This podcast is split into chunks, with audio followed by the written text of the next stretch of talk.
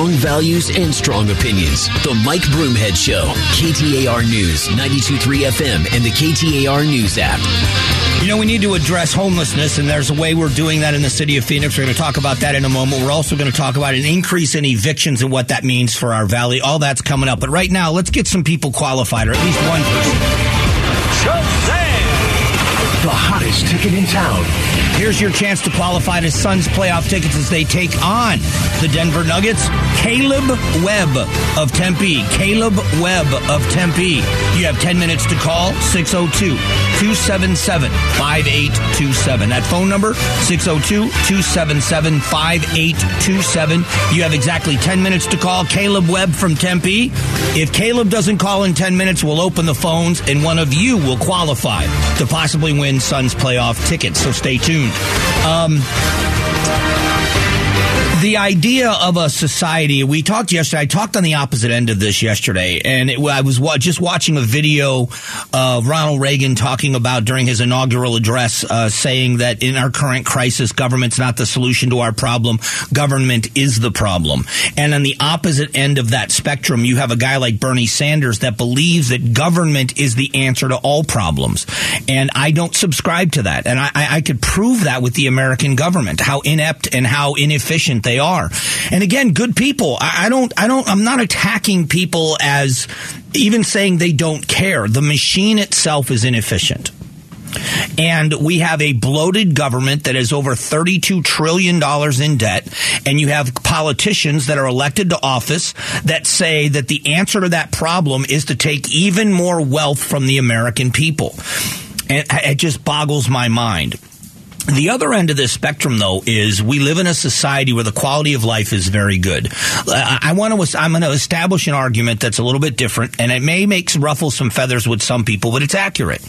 We have a quality of life that is pretty dang high. Um, in America. If you compare the the working poor in America to poor around the world, it's not even close. That doesn't mean that poverty doesn't exist, and it doesn't mean that poor people aren't hurting. I, it's absolutely the truth, but we have to acknowledge what's happening. The average American household has more televisions in it than people, and if you count screens, I've said I said this the other day. If you count screens, tablets, laptops, whatever, we have way more screens in our homes than um, than people. When you look at the the working poor in America, many of them have automobiles. Most of them have cell phones, smartphones, so they can stay in contact with the rest of the world. Um, it is it is a different level of poverty.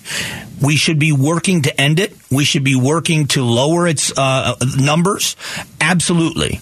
To, you know, if you are in downtown Phoenix and you are uh, somewhere in downtown Phoenix near where the Phoenix Suns play, the Footprint Center, and you go to one of the restaurants or bars or event centers, you go to a concert, and then you go west just a couple of miles to where the zone is, it's like you've entered a different country. There's no doubt about that. Homelessness is a big issue. And we should be doing everything we can to address it. The city of Phoenix has partnered with St. Vincent de Paul on a homeless shelter that will include a veterinary center. And there are many people that say, well, wait, hang on a minute. What are we doing housing animals? Well, part of the issue is there are some people that are on the street that all they have is a pet and they won't leave the streets unless they can take their pets. Now, I'm with you. I understand. I, I think having a pet is something that's more of a privilege than a right. Um, but if it's going to get people off the streets and there is money that is there for it, let's just let it go for a moment. Let's talk about what St. Vincent de Paul is doing. I talked about them earlier. Um, the efficiency. Let's just start with the efficiency. Um, just a couple of things I know in my relationship with St. Vincent de Paul and going down and volunteering and getting to know the people there. Um, there are a couple of things you must know about them. Uh, one of the things is they collect furniture. As you know, they'll get donated furniture that they sell in the St. Vincent de Paul stores. When a piece of furniture comes into the donation center, and it is not up to par. It's not usable. It's not something they can sell. They don't just scrap it. They don't just throw it in a dumpster or burn it. They take it apart. They take out the screws, they reuse the screws. If there is fabric that's available to reuse, they take that. They take the sponge out of the side. Sometimes they reuse the pieces of wood. And uh, that efficient. They have a bicycle ministry where they give bicycles to kids and they give bicycles to adults to get themselves to work or to job interviews. So they have volunteers that will take pieces from one bike to build another bike. So they're not wasting parts. They're reusing them anywhere they can. They squeeze every penny out of every dollar that's donated. It is an, it is a remarkable place that sees a huge sense of responsibility of how they spend the donors' money. And it's when the people donate, and I'm one of them, when people donate, they understand that there's a level of seriousness taken with that money. It's not that way with a government entity even if they wanted to be. Government forces you to, they take your tax dollars, they confiscate your money, and then they allocate it for things. And when there's waste, they just allocate more money. The Department of Defense, and there is nobody out here, nobody within the sound of my voice that is more pro military than I am. Some of you might be as pro military, but you are not more pro military than I am. The Department of Defense has billions of dollars in equipment that it cannot account for. They don't know where it is. Billions of dollars. It's just an inefficient machine. So the city of Phoenix partners with St. Vincent de Paul. They know the problem of homelessness and hunger because they're immersed in it. They're immersed in it. Their motto is to feed, clothe, house, and heal. That's what they live to do. So for the city of Phoenix to partner with them makes so much sense to me that you are going to say to an organization, you have been doing this for decades. You've been doing it very, very well. You know the problem. You know the solutions to the problem and you can do it as efficiently as anybody possibly can do it. I think that's a home run. That is a home run to have a private organization doing something like this. In partnership, sure, partnership with the city, that's great. But the city has got to let them fix the problem. They're the experts. You know, I've, I've gone, I've, I, I, we've taken a group of people with the Action Alliance a couple of times. And the reason why we went to St. Vincent de Paul to start with when it came to serving meals is because, again, the efficiency of people's times. When you show up to serve a meal, they have a job for everyone. No one is standing around. And then when it comes time to cook, we make the meals or at least assemble everything that's happening. We get it all set up to go. We set the tables, water on the tables, salt and pepper on the tables, all of those things. And then we serve the meals kind of cafeteria style. We clean up when it's all done. We clean clean everything and we leave. It is an amazing process of efficiency of time. And it's why we chose them. Because if you are going to come to one of our events and volunteer your time, we don't want to waste your time. And if we're going to attack problems in this country, at some point, we have to stop looking at government agencies as the solution to the problem. And I'm not knocking government agents. I'm not knocking people that are involved or elected to government offices. But as citizens, we know the private sector does it better. So every opportunity to let the private sector solve the problem, we should be letting them solve the problem. It's just that simple. Coming up in a moment, we're going to get you caught up on the biggest news stories of the day. It's a segment we do every day at 1120 called Did You Hear This? We'll do it coming up here in just a moment.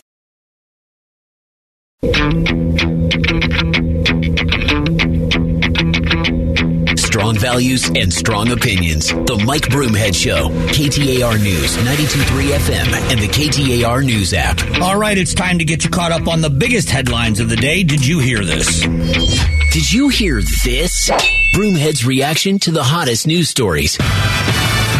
Yesterday, the Biden administration announced they would be sending 1,500 troops to the southern border ahead of the expiration of Title 42. Senator Kyrsten Sinema commented yesterday on the order. 1,500 bodies is better than not 1,500 bodies, but no one can claim that that is going to be enough. We're seeing over a thousand single male adults come through the Tucson sector every single day. We don't have enough buses to transport those individuals to other parts of the country. What else does the Biden administration need to do to help border towns and law enforcement? We need more people that are qualified as Border Patrol agents and CBP agents, and they do different things down there. We also need to be sending the message that the American people are not going to have you walking across our border and then staying in the country extended period of time uninvited. You will have to make your claim somewhere else, or you will be quickly turned around and sent back across the border. It's a dangerous journey. It's a long journey. It's an expensive journey, and it's not going to be worth it because you're not going to be allowed to stay. Once that message starts to get back to people, they'll start ignoring the cartels who are saying that it's done very easily, and it will send a clear message. That would be a great place place to start.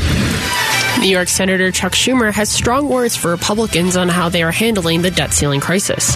If President Reagan were around today, he might well be exiled by a modern Republican Party that in many ways seems dead set, dead set on abandoning that special responsibility never to default. Do you agree or disagree with his statement? I disagree with his statement only because no one says that we are going to default. Nobody in the Republican side of the aisle is saying they want to default. What they are saying is, in order to raise the debt ceiling, they want some guarantees of spending cuts because we're $32 trillion in debt. We continue to spend at a deficit. If you look at the coffers of the United States Treasury, we continue to collect record revenue every month, every quarter of the year, every single year, going back to previous administrations too, and we continue to spend at a deficit. At some point, you have to be able to say, in order for us to raise our debt ceiling so that we can pay our debts, we're going to do that, but you have to guarantee cuts in spending. That is the negotiation tool that's being used. He understands that this is nothing but politics. You are listening to Did You Hear This? We do it every day at this time to catch you up on the big headlines. San Francisco is dealing with an exodus of major retailers leaving the city due to a variety of conditions and complaints from customers and employees alike. The Westfield Mall says a closure underscores a deteriorating situation in San Francisco. A mall spokesperson saying retailers are leaving due to unsafe conditions for customers, retailers, and employees. How can San Francisco get these businesses back? Just like every other city, you've got to get a handle on crime. A new message has to be sent. It is more law enforcement officers, but you have to have the the prosecutors that will do the job, and you have to have the judges that will throw the book at people that have shown themselves that they can't be in society like the rest of us. This has got to be a three pronged approach by everybody involved, but you have to talk to people about investment in those communities. You want to know one of the reasons why poor communities stay poor communities is because people don't invest in those communities. They're afraid of crime, they're afraid of other things that are happening. But if you want to see a community get revitalized, what you do is you invite in private sector dollars by ensuring them that your customers will come there, your businesses will be safe, and that's how you revitalize a community. San Francisco is one of the most beautiful places in America. There is no reason for the city of San Francisco to be going through this. They have got to redouble their efforts at public safety, and when they do that, people will flock back there. A new national report card shows that eighth graders are falling behind in U.S. history and civics. Overall, only 13% of students performed at what's considered a proficient level in U.S. history last year. 46% of students are at the basic level, and 4 in 10 have knowledge that's below what's considered the basic level. All those numbers down from five years ago. Should we be just as concerned about these numbers as we are about reading and math? Sure. You know, the old adage that says that people that don't know history are doomed to repeat it, and I think that's a big part of things. We have taken our eye off the ball. We know that online learning and in home learning was a big detriment to students, whether it was necessary for as long as it happened or not. It happened. So we know that's a part of it. But I also think that we have lost focus. You look at what we're fighting about in schools now, it's gender identity and pronouns and all of the things that have nothing to do with what is the core of what schools should be doing. So we need to get people on school boards that refocus those efforts in making sure that every student that wants to be on a campus that wants to learn has the opportunity to learn. The second part of it, to say it again and again and again, is safety. We have got to make sure that schools are safe. And in many cities and many places, teachers don't feel safe and neither do students. Great job, Julia. As always, we will do it again tomorrow at 1120. And good news for you Suns fans. Our qualifier did not call. Caleb didn't call, which means we open the phones. The phone number is oh 602-277-5827. Caller number five, 602-277-5827. You will be qualified. You'll be registered to win those Suns playoff tickets. Good luck to everyone involved. Coming up in a moment, we shift our focus back to the border. The Yuma sector of, I'm sorry, the southern border and Yuma Regional Medical Center is the topic of conversation. Next.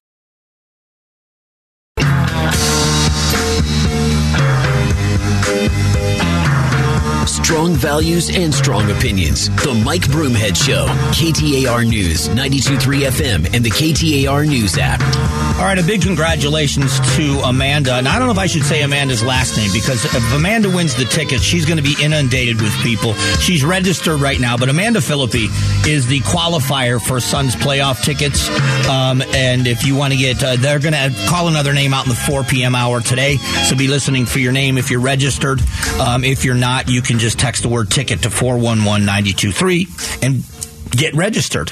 We've been talking about the border issue and um, about the expense and what's happening at the border. There are so many things, um, and I would advise people seek out anytime you have an opportunity to hear from uh, uh, Congressman Juan Ciscomani down at the border. Um, Congressman Ciscomani is uh, from Southern Arizona. He's a Mexican immigrant. He is someone that is um, really well versed on the border issue and is so succinct in how he is able to describe the three issues that he says are that we face. One of them is a security issue, a border security issue. The other is an immigration issue, and the other is a commerce and trade issue, and how they all are independent of each other with independent solutions, but they all work together, and they do. We are dealing right now with a border security crisis, but it is spilling over into the other areas as well. So I want you to hear Senator Sinema. Uh, was talking about this and how helpful it will be to have these 1,500 troops. 1,500 troops should be helpful. Now, I will say, we got that announcement this morning. My team has asked for a briefing. We've got no information about what it's going to look like. But 1,500 bodies is better than not 1,500 bodies. But no one can claim that that is going to be enough. The reality is, is that we're seeing over a thousand single male adults come through the Tucson sector every single day. We don't have enough buses to transport those individuals to other parts of the country. We don't have enough holding facilities to keep keep them incarcerated until a disposition has been made. We don't have the space, the money, or the person power to address this crisis. 1,500 people will help, but we both know it's nowhere near enough. And so the reaction, this is the reaction from Senator Sinema when Secretary Mayorkas, the Homeland Security Secretary, says that our border is secure. Obviously, the border is not secure. Anyone with eyes can see that. And anyone who lives in a border state like I do, born and raised in Arizona, actually takes offense at comments like that because they're just factually not true. So, and, and that's exactly how it is. When Karine Jean Pierre yesterday, we played the audio for you. I believe it was the day before yesterday on Monday. She made the comment that we've seen a 90% reduction in illegal immigration. That's not the case. So what will this look like and, and what will happen next? I, I keep saying, I keep putting this back on voters because I just think that we are failing as voters. We've elected people that are failing, but we aren't replacing them. Um, and that's, I think everybody in the House of Representatives and I, being in the House has got to be tough because one year you're raising money and the next year you're running for office. Every two years you're up for reelection. It's got to be a difficult dance. But every two years, the American people could replace the entire House of Representatives.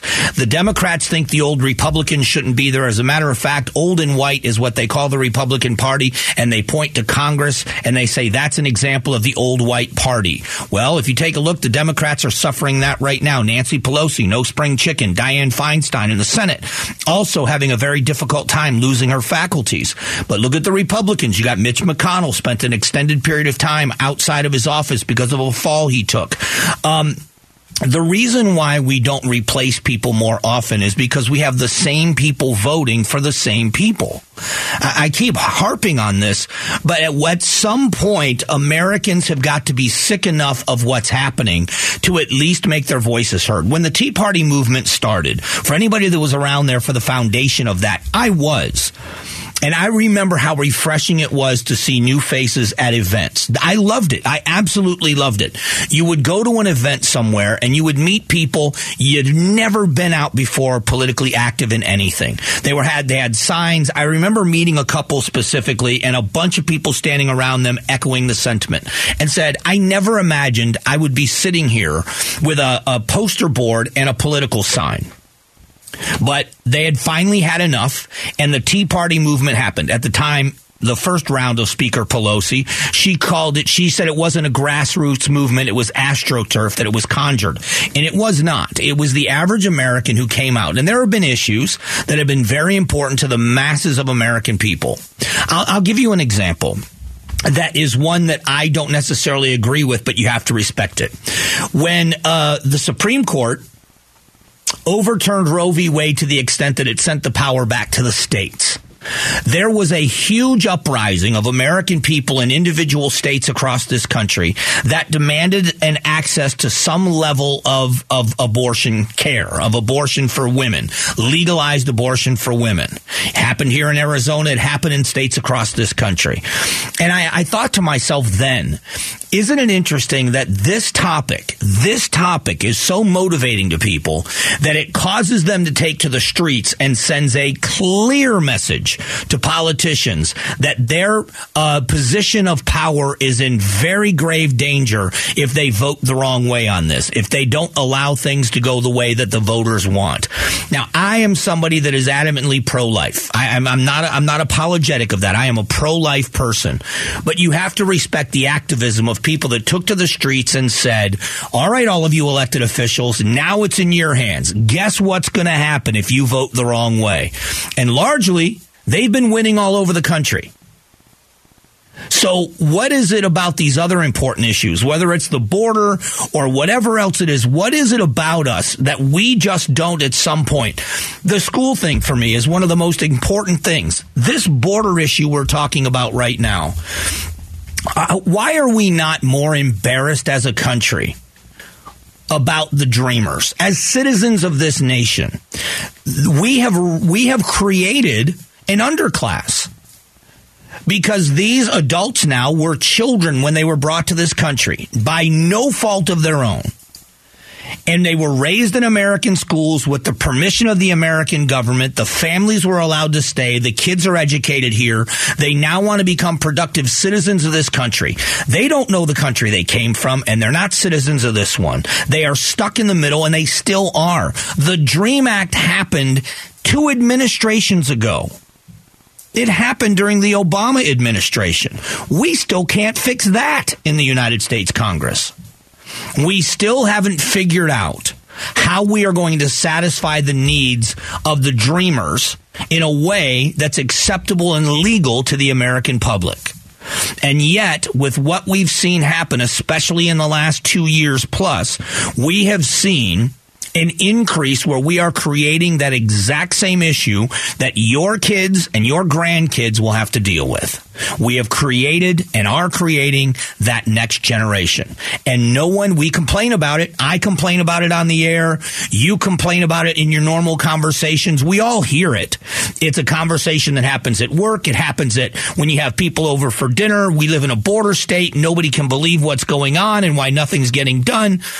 And how many people that listen to what I'm saying right now or have those conversations where they have very vocal opinions when it comes time to stand up and tell elected officials, listen, you're not getting a penny of my money, a minute of my time, or my vote ever until you start making some changes and commitments. And if we did that, if we did it, we just saw it happen with the abortion issue. We just saw it happen. There was there was this huge sense of relief from pro-life people and I warned against it that you better watch out that some states may have pretty strict abortion laws, but states like California are going to have very lenient laws. The celebration was short lived because the people that have been advocates for some level of abortion available to, to, to women in their individual state was so loud, so vocal that politicians said, yeah, our lives, our political lives depend on this. Where is that kind of enthusiasm for this border issue? Where's that kind of enthusiasm for the schools issues? I think these are great questions. We're going to talk about those test scores and what we can be doing about our schools coming up here in just a moment.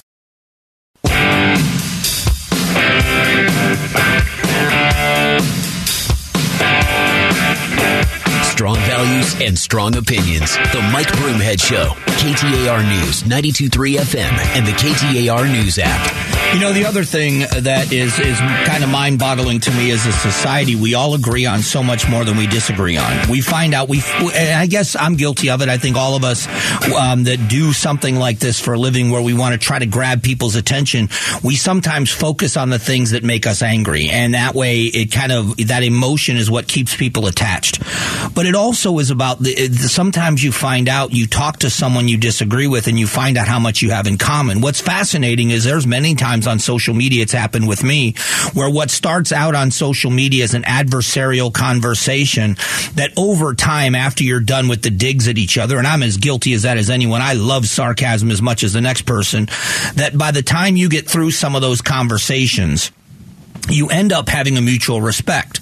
There are a couple of people that I converse with often on Facebook Messenger that I know when they check in with me, it's about to be a battle, but we laugh about it because we've developed a mutual respect.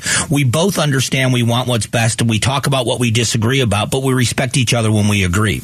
Um, when it comes to our schools, we're failing. I mean, I don't know anybody out there that can say we aren't, unless you're of that mindset that says it's more about turning out good citizens than teaching them. They can't read, they can't write, they don't know history. All these report cards are coming out and we continue to fail. The Department of Education in America is a failure. And that doesn't mean that it's there aren't good people in education. It doesn't mean there aren't great teachers. We all remember the teachers we loved, and I do. Um, but the system is failing as we're doing it right now. There's no doubt. Um, if you are an Arizona Cardinals fan, and I am one, we none of us like the direction the team has been going. You know, and I think that uh, Michael Bidwill is recognizing that and made some changes, change the GM, change the head coach, hopefully moving in a different direction because he realized going in the direction he was continuing to go to thinking making minuscule and minimal changes was somehow going to satisfy the fan base. We're talking about sports. They realize in the NFL that's not going to work. So making a big statement by making big changes. Well, where are we as citizens? Where are we making big changes when it comes to education in our world? Uh, kids aren't safe on campus. I don't care what anybody says. The idea, if you listen to the narrative that says the reason why we have a teacher shortage is just money, you're wrong. You're absolutely wrong. It is a much more diverse problem than that. And you look at your world where you work. Do you think you make enough money? Do you like your job? You'll stay in a job you like. You'll stay working for a company that you like knowing you deserve more money. But you can be paid a lot of money and leave if you feel as if you're not respected. I've been through it. And I've uh, I've left because I just thought I'm not going to be spoken to like this anymore. I don't care what's going on. I'd rather go somewhere else. And it is about how we're treated. It's about feeling safe when you're at work. And none of that's happening in our schools. Mesa Public Schools is talking about it now very openly about the questions that people are asking them when they come to the public commentary portions of their school board meetings. Parents and students and faculty are very concerned about the restrooms and the safety in their restrooms. Phoenix Union High School District. I've been chronicling that and trust me, I'm going through dozens of emails with more information on what's to come there. But we have to start saying we, not they, we are failing our kids because we're not standing up. We're not forcing major changes. We should be. We should be looking at a failing school system in the city of Phoenix. We should be looking at test results and see that they are not where they need to be and send a clear message that we will run people. It'll be us individually or people that we trust and we will run them to replace you on that school board. You will not have that job. We will put our money where our mouth is. We will put our money, our talent, and our time behind this because it's that important. It is so important to us that our children get a quality education in a safe environment that we will change change everything to make it happen, including the school board. And that if you send that message in one place, the Washington School District, the elementary school district that that let a bunch of student teachers go because they didn't agree with the school they went to stance on marriage, so they canceled a contract with student teachers. Every single person that voted in favor of doing that on that school board should be gone. With the need they have for teachers and the quality students that are at Arizona Christian University, you have a disagreement on a policy on marriage that's never been discussed with elementary school kids, and you get rid of the teachers, and then it just went away. That's our fault. When it goes away like that, that's our fault. It shouldn't go away. The people that make bad decisions should. The people that are charged with making sure our kids get a quality education and don't should go away. If we started activating people that have big passion, but they don't vote, those are the people that will make all the difference in the world in this country. It's coming. It's just what's it going to take to get us there? All right, social media users, at Broomhead KTAR is my personal Twitter handle. Uh, at Broomhead Show updates you on show events and guests. And Mike Broomhead, all one word, is how you find me on Instagram. Tomorrow morning, starting at just after 8 a.m., we'll be back for another edition of the show. Until then, great day. God bless.